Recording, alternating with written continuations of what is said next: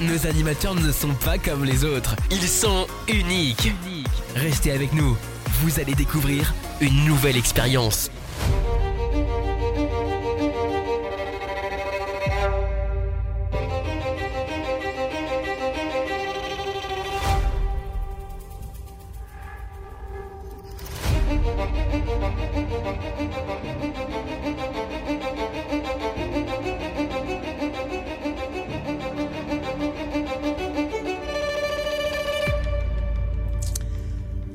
Nombre de victimes, entre vingt-sept et deux cents victimes. Les types, des femmes, des enfants, des hommes, tous blancs. La période, mille huit cent quatre-vingt-huit à mille huit cent quatre-vingt-quatorze, surnom Holmes, ou le docteur Henry Howard Holmes. Bonsoir à tous, vous êtes en compagnie de Jorine, Histoire de Superstition, et la série, euh, enfin la série, l'émission des tueurs en série, hein, pour, euh, pour quelques émissions. Et ce soir, je vais vous parler du plus grand serial killer au monde. Alors, c'est le tout premier, et je peux vous dire que euh, dans le style psychopathe, on fait guère mieux. Je vous souhaite à tous une très très bonne écoute en ma compagnie. Je vous fais à tous de très très gros bisous. Bien évidemment, que vous soyez présents sur le salon ou présents sur les réseaux sociaux, sur les players. On démarre en musique et on attaque tout de suite après le vif du sujet. Bonne soirée à vous.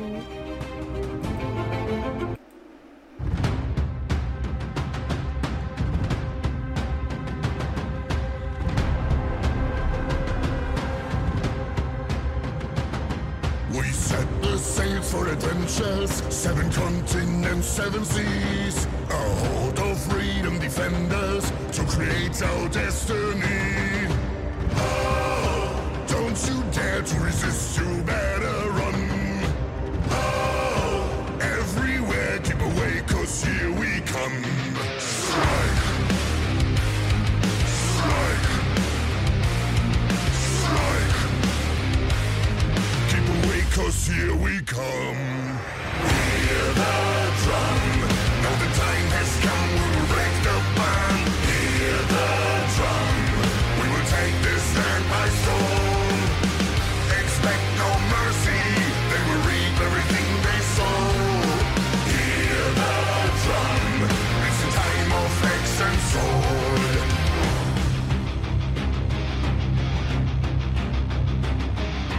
Tyrant may not surrender, he will fall and lose his throne. Despite his might and his power, he's a man of flesh and bone. Oh, heed the call, we will end this dreadful reign.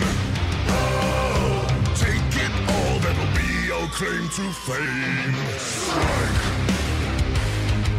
Strike! Strike! That'll be claim to fame. Hear the drum, now the time has come, we will break the band. Hear the drum, we will take this land by storm. Expect no mercy, they will reap everything they sow. Hear the drum, it's the time of axe and sword.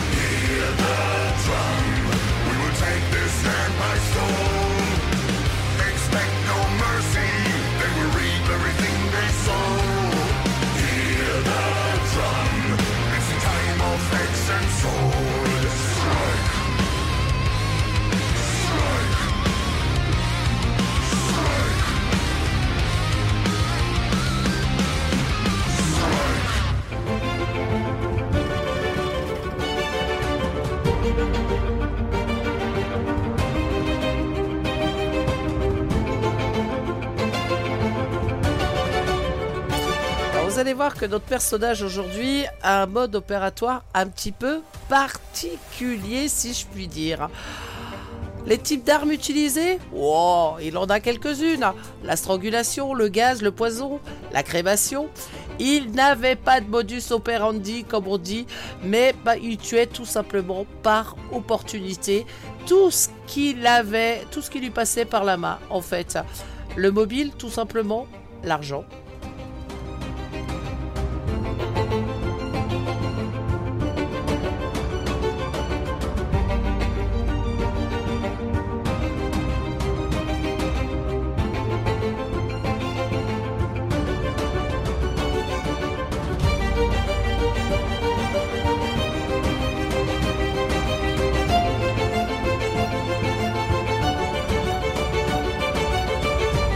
Alors, de son vrai nom, Herman Webster Mudgett, il est né le dix-neuf mai mille huit cent soixante et un dans la ville de Gilmanton, dans le New Yorkshire, euh, au sein d'une famille appartenant à la Congrégation Church.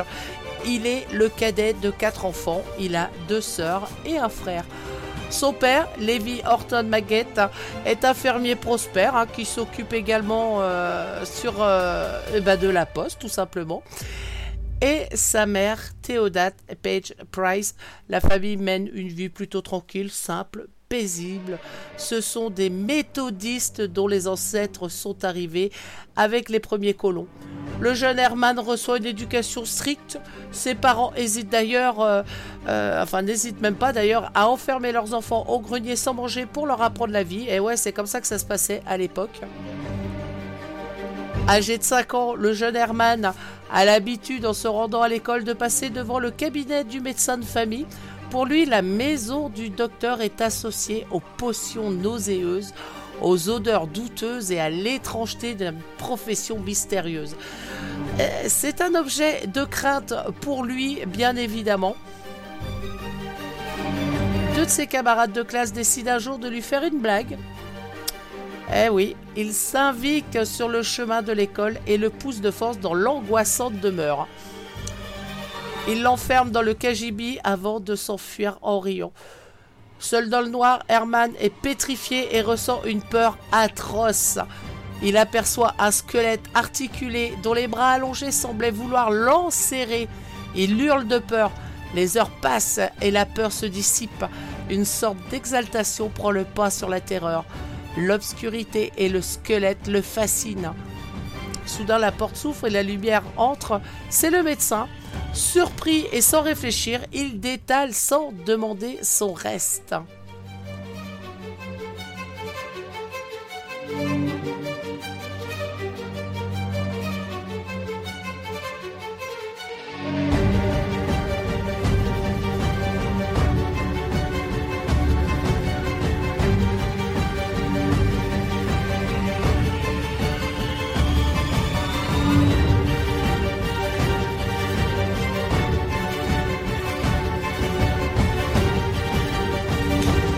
Cet événement, bien évidemment, restera dans sa mémoire.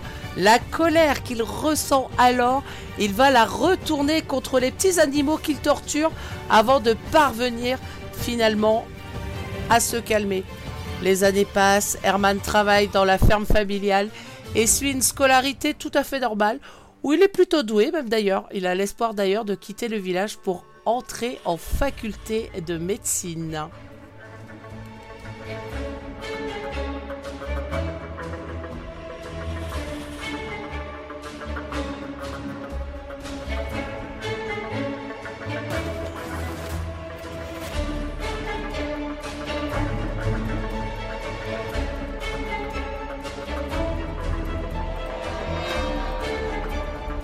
Premier mariage, premier délit. À vingt ans, il fait une, une cour assidue à une riche et jolie blonde âgée de dix-huit ans, Clara Lovering, originaire de Loudon dans le New Yorkshire euh, aussi. Donc séduite, elle s'enfuit avec lui et l'épouse le quatre juillet mille huit cent quatre-vingt-un à Alton. Le couple a rapidement un enfant. Aidé de sa femme, Mudgett entame ses études de médecine dans la petite université du Michigan à Ann Arbor, pardon, avant de rejoindre Moorfork où il débute la médecine. Complètement démuni, il n'a de cesse de trouver un moyen d'augmenter ses revenus et entreprend ses premiers délits.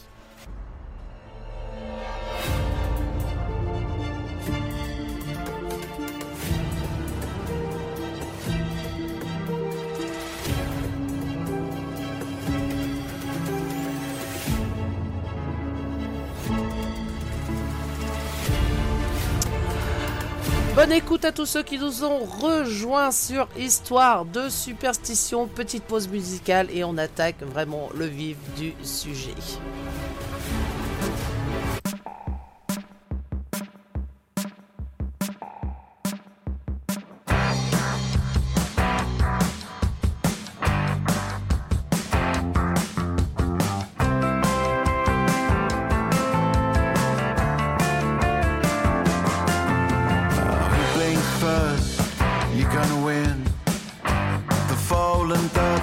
Lovers' vows in the world all around us, and I'd like if you got the time to talk to you about what this breakup has done to me. I have lost the feeling that I thought I'd never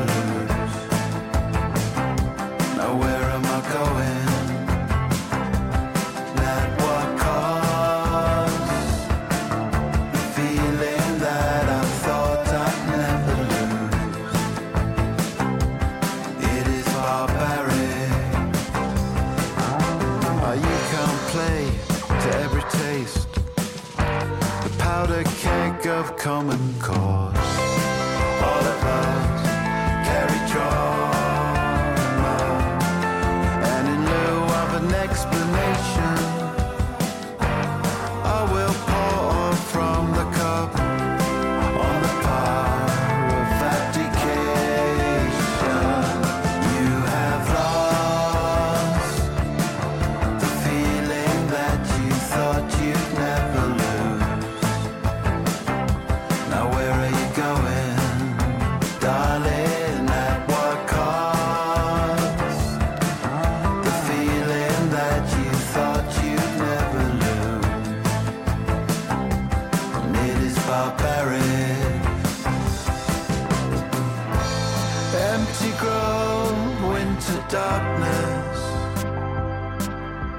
Taking down the scaffolds very soon.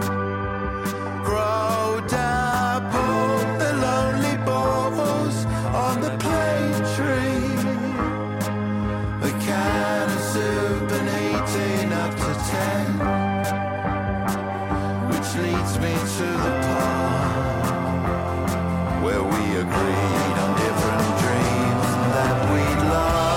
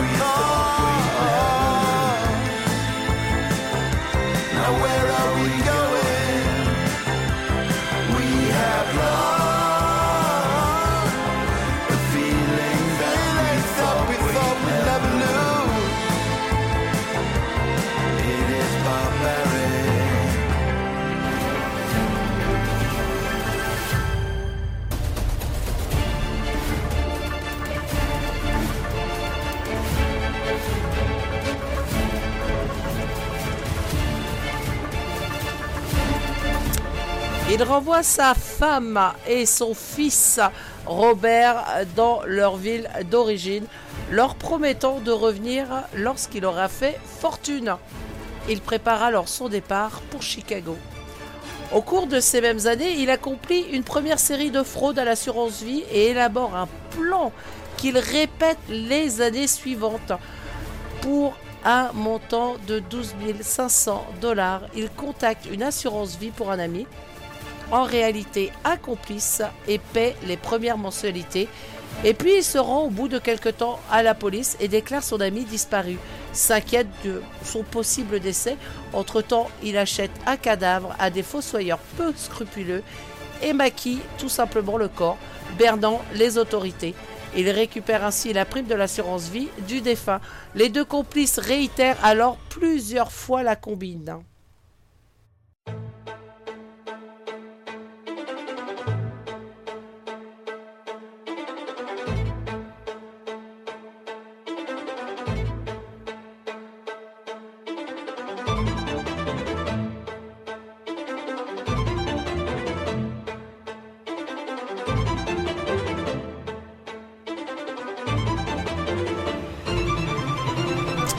Commence alors un parcours un peu, euh, on va dire, allez, exceptionnel. dix-huit cent quatre-vingt-cinq, le voilà à Wilmette, une banlieue de Chicago, où il ouvre un modeste bureau et s'installe comme inventeur sous le pseudonyme de H H Holmes. dix-huit cent quatre-vingt-six, il fait la promotion de son brevet pour une machine destinée à dupliquer les documents, l'A B C copié. Mais le projet ne séduit pas les investisseurs et Holmes, de nouveau désargenté, est contraint de déménager à nouveau. Il s'installe dans le quartier d'Anglewood, au sud de Chicago, où il trouva d'emploi deux commis dans la pharmacie du docteur Holton. Premier stade d'un cancer de la prostate, Holton est alité et son épouse, son épouse pardon, passe toutes ses journées à son chevet, laissant Holmes aux commandes de la pharmacie. C'est un employé modèle, appliqué, consciencieux.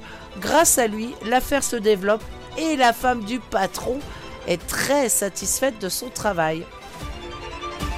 Et puis voilà que le docteur décède et Holmes se retrouve à la tête de la pharmacie après que Madame Holton lui ait vendu ses parts.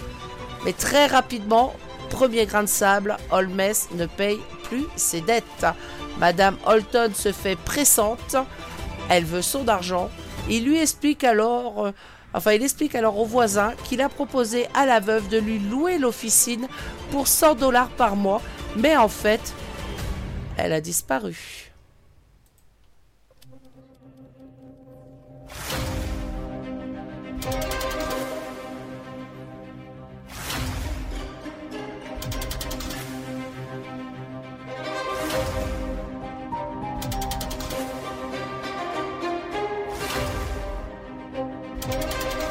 Il dira alors au voisin, tout simplement, qu'à la mort de son mari, elle a préféré partir, s'éloigner de la ville, mais en fait, elle est morte. Il l'a tuée, mais pour rendre son mensonge viable, il fait mine d'entamer une correspondance avec elle, et cela, évidemment, fonctionne. Au bout de quelques mois, il finit par être l'heureux propriétaire de l'officine. Holmes, qui s'était euh, surtout illustré comme coureur de jupons, polygame et escroc à la petite semaine, devient alors un notable.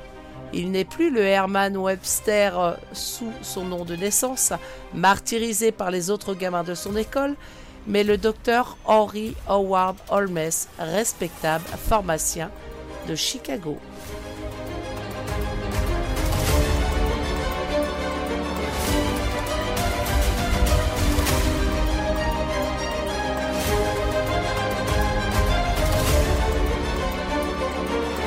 Bien alors le second mariage, et oui, à la fin de l'année, il rencontre Myrta Belknap, qu'il épouse le vingt-huit janvier mille huit cent quatre-vingt-sept, ce qui fait de lui un polygame, et oui, faut pas oublier qu'il était déjà marié. Les deux emménagent dans l'appartement qui se, qui se situe pardon, au-dessus de la pharmacie. L'année suivante, le couple accueille une petite fille, Lucie, et Holmes, qui gagne à présent correctement sa vie, s'insta- installe sa famille et ses beaux-parents à Wilmette. Il vend alors la pharmacie à un jeune pharmacien du Michigan, lui promettant de ne pas ouvrir lui-même d'officine à proximité de celle-là. Mensonge.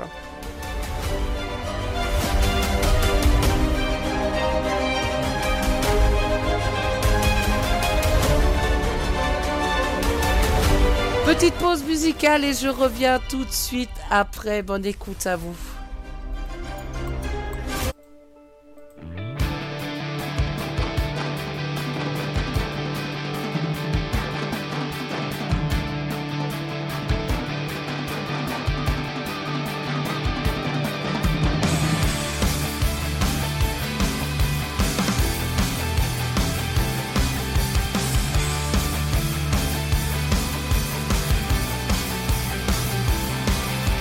Captain Planet,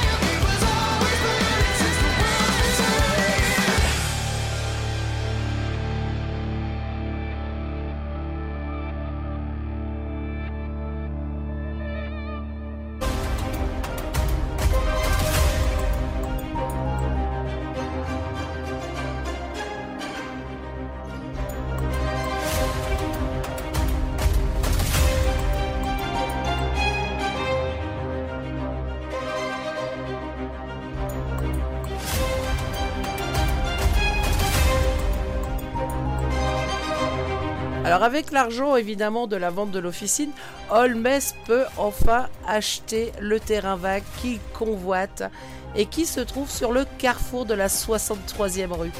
L'année suivante, il y fait ériger un grand, enfin une grande et vaste demeure, vite surnommée le château.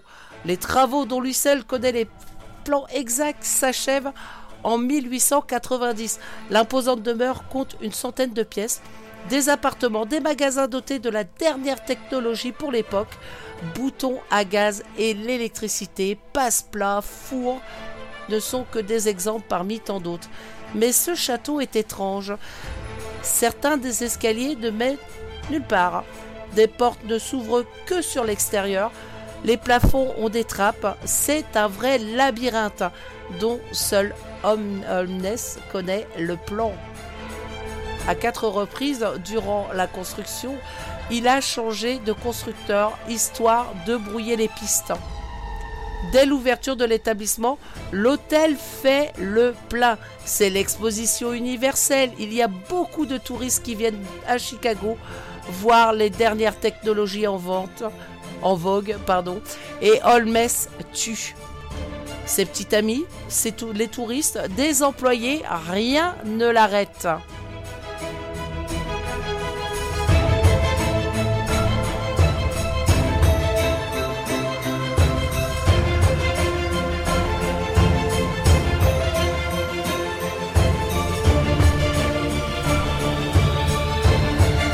Alors, ces méthodes, évidemment, sont d'une grande cruauté. Hein. Il a par exemple ces tuyaux de gaz qui débouchent dans des chambres insonorisées, impossibles à ouvrir de l'intérieur. Holmes asphyxie ses victimes lentement et les épie. Il a aussi fait installer près de son bureau un gros coffre-fort. C'est en fait un cachot dont personne ne sort vivant. Holmes n'est jamais loin. Il jubile en regardant le spectacle qui lui est offert. Les corps des malheureuses victimes tombent directement dans la cave via un machiavélique réseau de tuyaux. Quand il ne les a pas dissous dans les bacs d'acide, Holmes les dissèque puis les vend tout simplement euh, squelettes et organes à la fac de médecine, eh oui, pour la formation des futurs médecins. Qui se méfierait d'un si respectable pharmacien après tout ?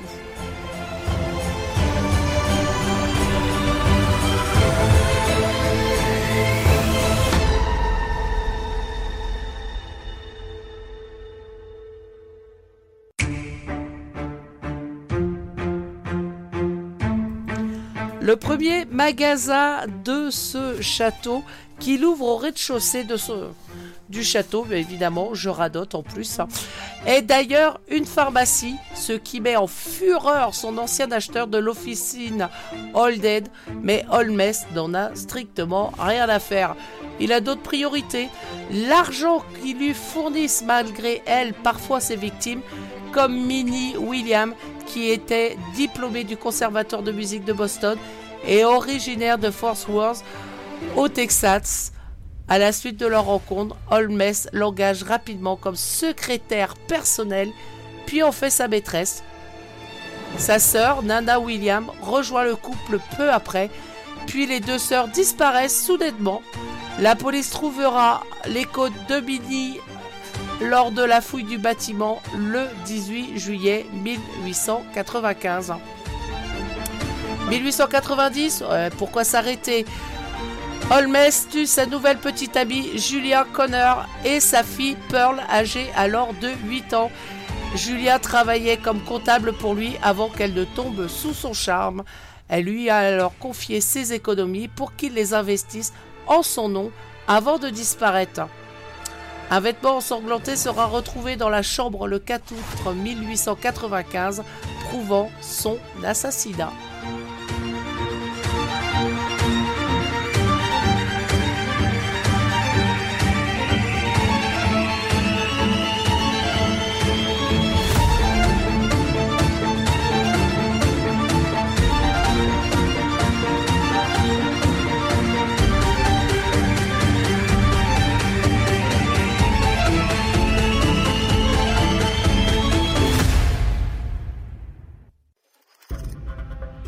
évidemment, il ne s'arrête pas là. Juillet mille huit cent quatre-vingt-onze, c'est au tour de Gertrude Conner, la belle-sœur de Julia, qui est assassinée. Ses ossements seront découverts dans la cave de l'édifice le vingt-quatre juillet mille neuf cent cinquante. mille huit cent quatre-vingt-treize, on continue. Originaire d'Anderson, dans l'Indiana, Emeline Cigrand a dix-neuf ans et est nouvellement diplômée en sténographie de la Business School of Chicago. Holmes l'engage comme sténographe en lui proposant un salaire plus qu'attractif que celui qu'elle gagnait dans son emploi précédent. Elle quitte alors son travail dans l'Illinois pour le rejoindre et devient sa maîtresse. Ses économies s'élèvent à vingt mille dollars en actions. Elle va disparaître en décembre de la même année.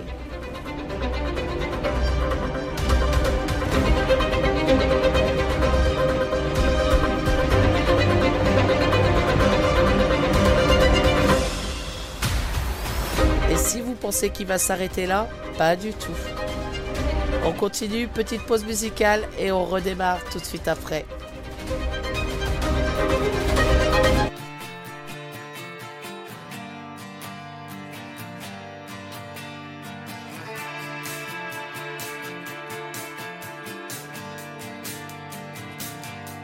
I think I spoke too soon. It's time to clear the air. It's quiet in my room. The silence is unfair. Yeah.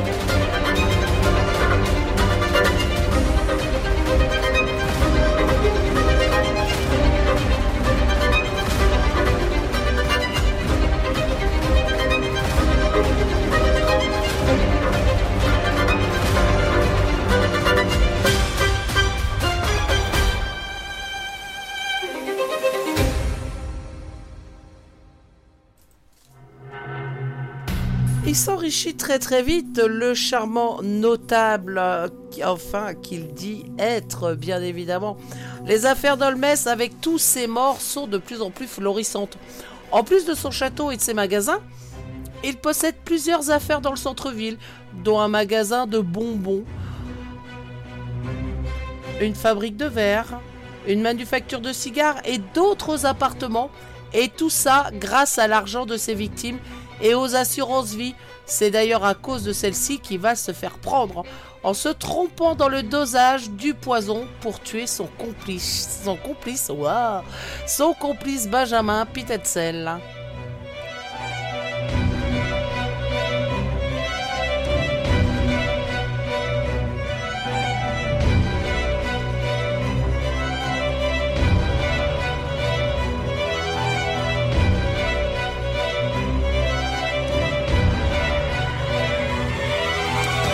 Son complice sera bien évidemment retrouvé ainsi que sa dentition par la police.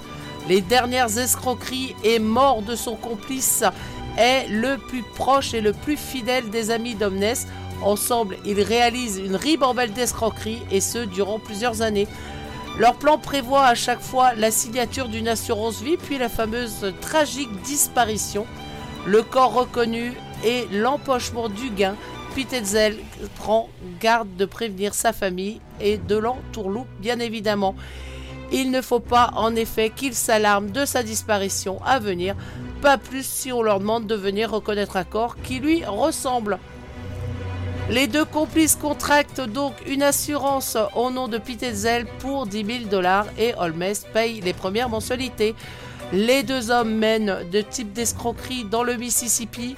Mais alors que leur dernière affaire semblait bien se passer, ils rentrent bredouille, incapables de mettre la main sur un cadavre ressemblant à peu près à Pitezel. Pris de court, eh ben Holmes décide tout simplement de changer son plan.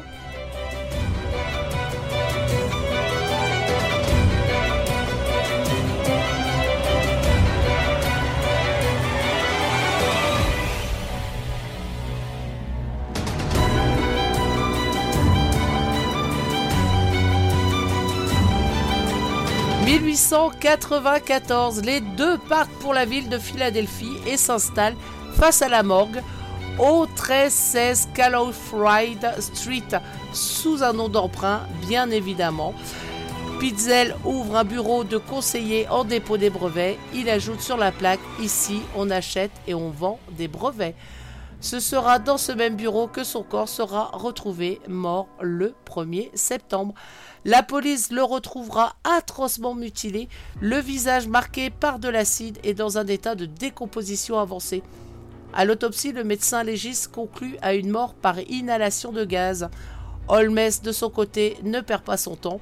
À peine le corps reconnu, il s'empresse d'envoyer une lettre à Chicago à la compagnie d'assurance et explique tout simplement euh, que l'épouse euh, Carrie de Pitezel a confirmé sans aucun doute le prétendu Perry était bien son mari, mais la compagnie d'assurance, avant de payer, exige que quelqu'un d'autre, hors famille, reconnaisse le corps. La veuve recommande alors Holmes, qu'elle prétend ne pas connaître, mais dont elle dit se souvenir vaguement comme un employeur de son mari en tant que chimiste. Holmes se présente à la morgue, le visage encombré d'un postiche qu'il a l'habitude de porter pour ses divers, hein, tout simplement alias, parce qu'il ne porte pas qu'un seul nom, bien évidemment. Il s'appellera Edward Hatch, George Howell, Campbell, et cetera, et cetera. Accompagné d'Alice, l'aînée des filles Pitezel, âgée alors de quinze ans, il reconnaît le mort grâce, dit-il, à la verrue qu'il a dans le cou. Les enquêteurs tâchent de cacher le visage du père à Alice, mais elle voit à peine dissimulée par le drap la dentition de son père. Elle a appris son rôle à la, préfer- à la perfection pardon, et le reconnaît à son tour. L'identité du cadavre, évidemment officiellement validée, Holmes se précipite sans attendre à la compagnie d'assurance et y réclame le paiement d'une dette de cent quatre-vingt mille dollars que Pitezel a contracté à son endroit. Il demande que cette somme soit déduite du montant total de la somme remise à la veuve.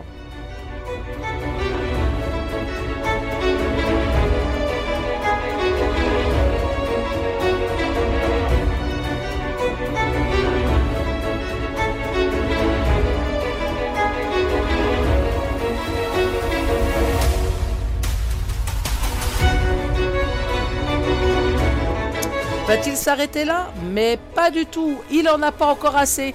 Holmes se retrouve tueur des six enfants du couple Pitezel et les envoie, trois, Howard, Nelly et Alice, à Indianapolis pour les éloigner. Il en a fait peur que la famille ne finisse par comprendre que le cadavre de la morgue est bel et bien celui de leur père et non cette fois un cadavre vendu par les fossoyeurs. Il décide donc de les éliminer tous. Il comprend aussi que les détectives de l'agence Pinkerton qui travaillent pour la compagnie d'assurance ne sont pas totalement convaincus. Hésitant, ils finissent par lancer un avis de recherche contre lui.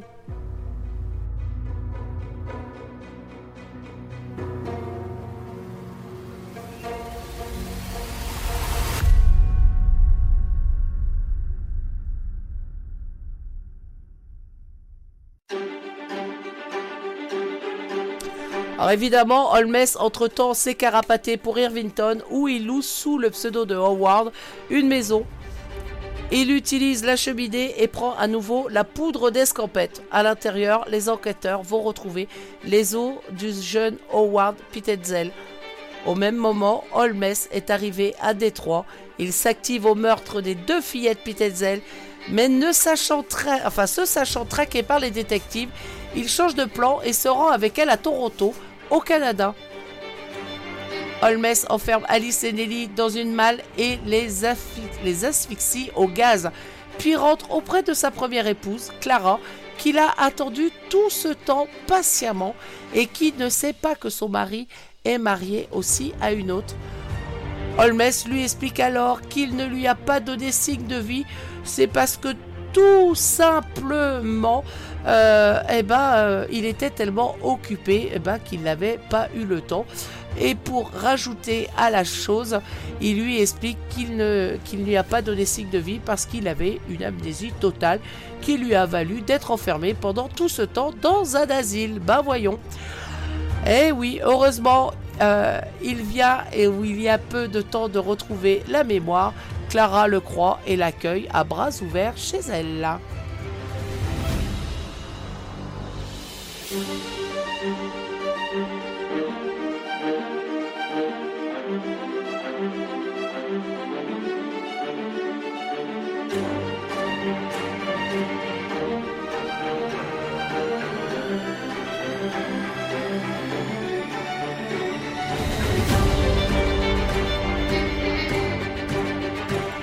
Alors évidemment, hein, cette position de repli permet à Holmes de monter son plan pour tenter d'assassiner à distance la, feu, la veuve Pitezel et son dernier-né.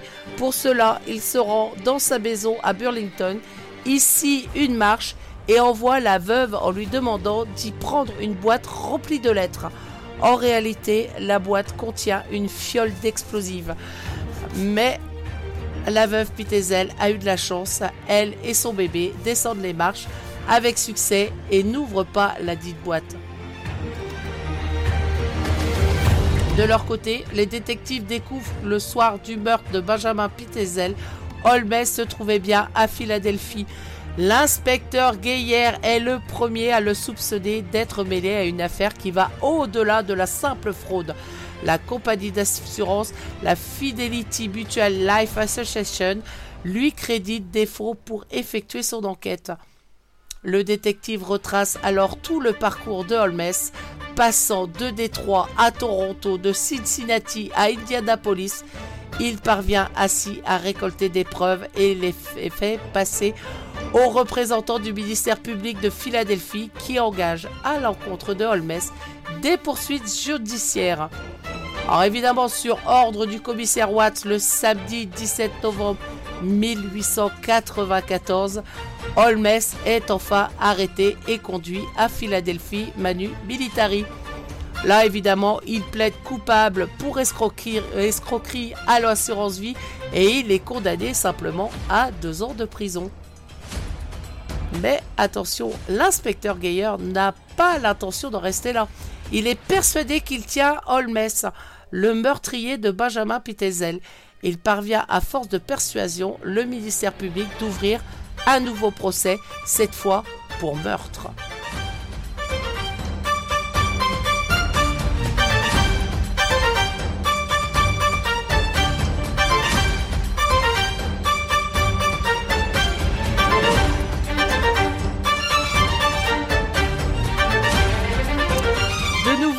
arrêté, évidemment, Holmes va confesser le meurtre de quatorze femmes, Emeline Cigrand, Alice et Délice Pitezel, dont les corps seront déterrés le quinze juillet mille huit cent quatre-vingt-quinze.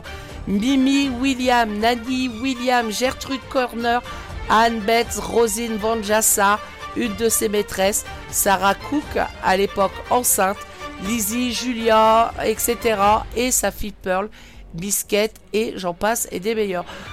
Toutes les femmes avec qui il a entretenu une liaison sont blondes, mais ses victimes sont brunes, rousses, blondes, femmes, hommes, enfants, employés ou complices. Il recrute ses employés parmi les dactylos.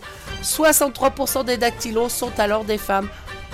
Pour communiquer tout simplement avec ses complices, Holmes a inventé un codage-décodage à partir de dix lettres républicains qui remplace les lettres allant de A à J, tandis que les dix lettres suivantes sont des minuscules et les six dernières lettres inchangées.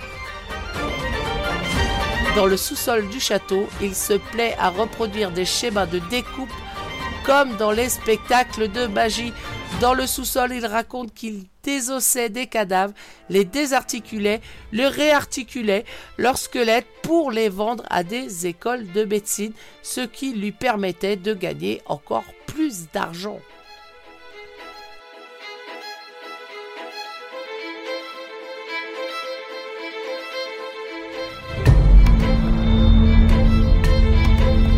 Petite pause musique et je viens terminer euh, bah, la fin de mon histoire.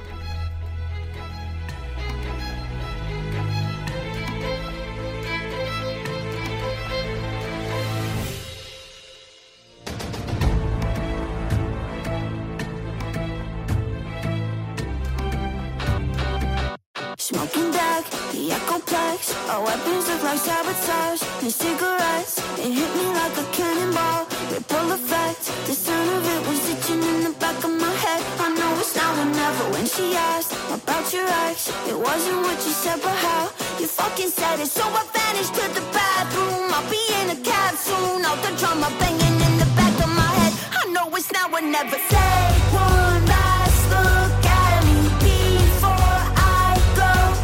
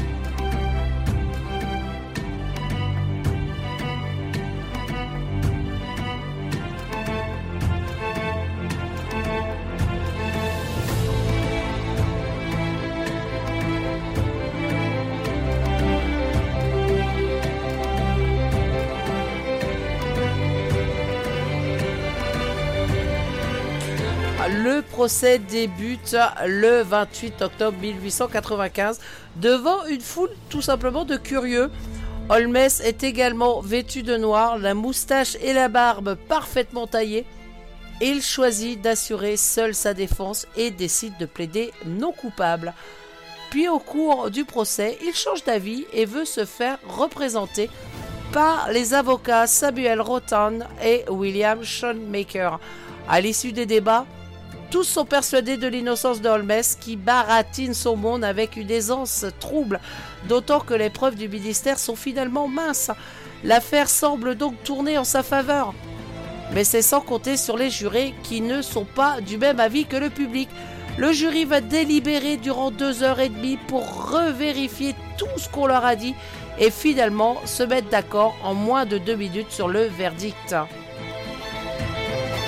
vingt heures quarante-cinq, Holmes est reconnu coupable de meurtre au premier degré. La sentence est la pendaison. À la lecture du verdict, il ne bronche pas. Au contraire même, il se présente devant le jury, leur serre tour à tour la main en prononçant ces quelques mots. « Au revoir, je serai là quand vous me demanderez. »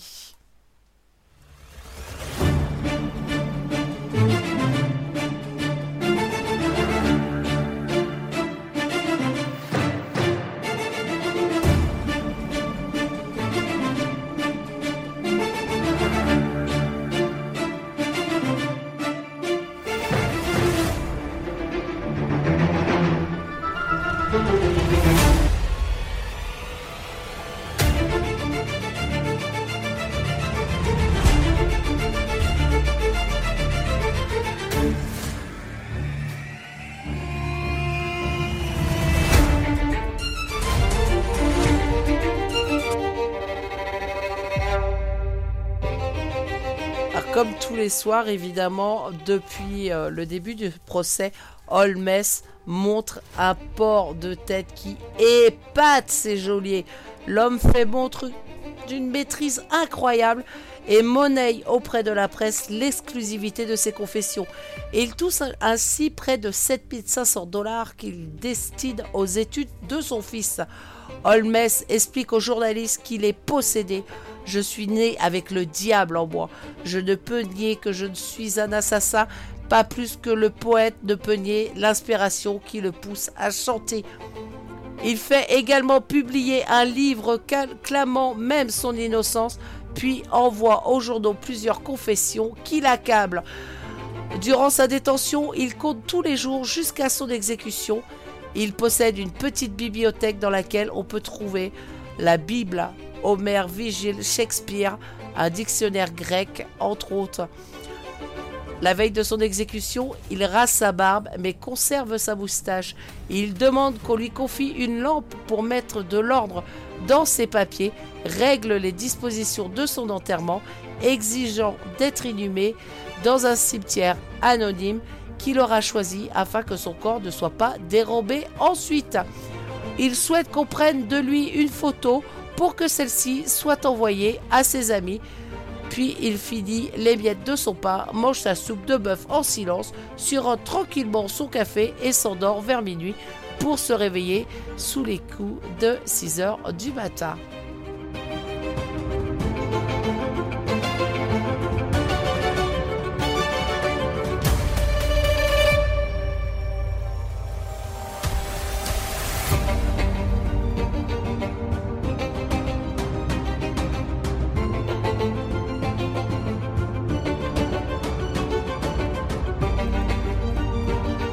C'est le shérif Clément qui l'accompagne jusqu'au guillemet. Pour la première fois, il va assister à une exécution. Avec eux marche l'avocat de Holmes, l'assistant et le suppléant du shérif. Holmes monte sur l'échafaud et devant la presse, qu'il le décrira comme un homme aux nerfs d'acier, il clame « Messieurs, mon discours sera court. En fait, j'aimerais ne rien ajouter. » Mais cela impliquerait que je sois d'accord avec mon exécution. Je tiens à vous dire que seuls mes méfaits ont consisté dans le meurtre de deux femmes et je peux affirmer ici, avant qu'il y ait aucun, afin qu'il n'y ait aucun malentendu, que je ne suis pas coupable d'avoir ôté la vie à un quelconque membre de la famille Pitezel, crimes pour lesquels j'ai été condamné et pour lesquels je vais être pendu aujourd'hui. Je n'ai rien d'autre à ajouter. » Il salue une dernière fois son auditoire, serre la main de son avocat et de son bourreau et dit les mots suivants: « Ne me ratez surtout pas. » Le shérif lui lie, les, lui lie les mains, recouvre sa tête d'un sac noir et lui demande: « Êtes-vous prêt ?» Holmes lui répond: « Oui, au revoir. » À dix heures douze, la trappe est tirée, le corps se balance, le cou se brise, mais Holmes respire encore pendant un long quart d'heure avant de mourir. Officiellement, sa mort sera notifiée à dix heures trente-deux le sept mai mille huit cent quatre-vingt-seize. La dépouille est placée dans une civière, puis dans un cercueil et installée dans l'une des cryptes du cimetière de Montmorillon. Le corps est placé dans du béton à la demande de Holmes, qui ne voulait pas que son corps soit dérobé.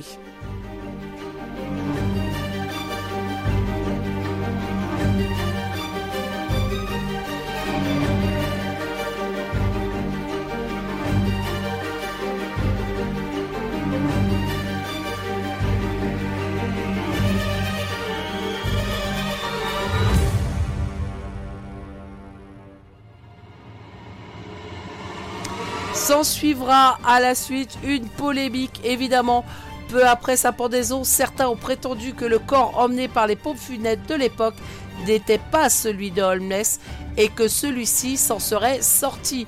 La rumeur perdura jusqu'en deux mille dix-sept, où un juge a autorisé l'exhumation de son corps.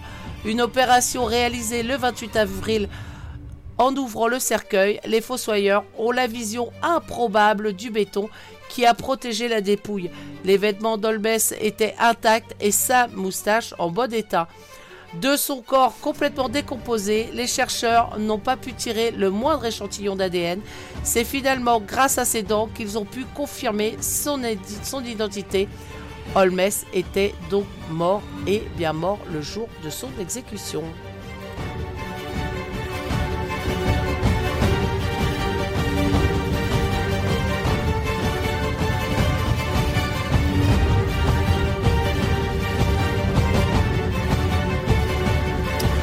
Dans tous ces méfaits, Holmes aura quand même tué pas loin de deux cents personnes. Eh oui, sacré tueur en série.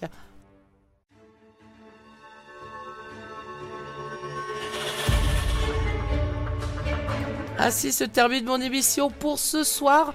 Alors je vais vous parler un petit peu du planning à venir, évidemment. Demain, dix heures, douze heures, ma playlist. quatorze heures, seize heures, la playlist des pépites de R G Z. Si vous avez envie de découvrir de nouvelles choses, c'est cette playlist qu'il faut écouter. dix-sept heures, dix-huit heures, à son rythme avec lui, Louis, pardon, spécial année quatre-vingts quatre-vingt-dix. dix-neuf heures, vingt heures, la braise et la bête en compagnie de Dialcool et de moi-même. Et je vous garantis une sacrée émission. vingt heures, vingt et une heures, et oui, elle n'est plus en vacances, elle est de retour, Lilith avec du soleil dans les oreilles. Ça, ça va nous faire du bien. Vendredi, euh, on attaque dix heures, douze heures, la playlist de Lilith, euh, suivie de dix-huit heures trente, vingt et une heures, Wilzik, vingt et une heures, vingt-deux heures, Just Me avec moi-même. Pas de Metalix, le lot, euh, enfin le lot. Et voilà, je me suis fait griller. Nix est toujours en vacances et elle a bien raison de profiter de ces derniers jours. Samedi, playlist de Dialcool, dix heures midi, vingt-deux heures minuit, entre deux mesures avec Louis et Mewen, toute nouvelle émission en duo. Dimanche, vous retrouverez Sans prise de tête, vingt et une heures, vingt-deux heures avec Mewen.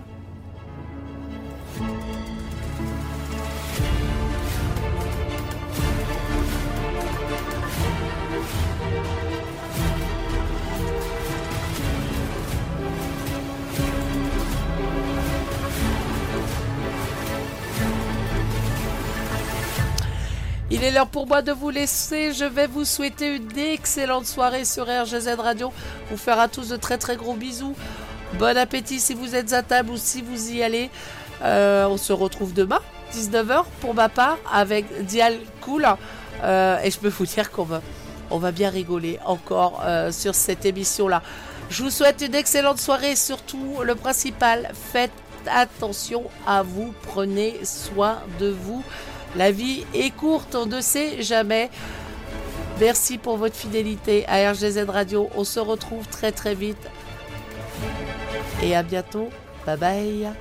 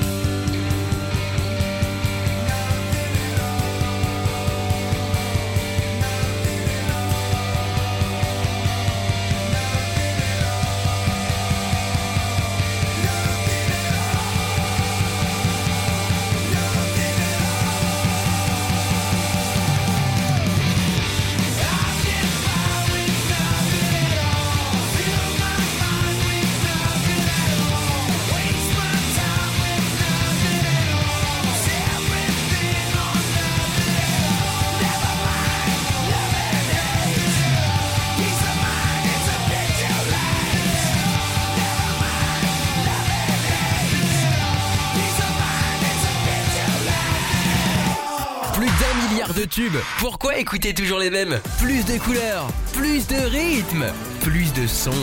R G Z Radio.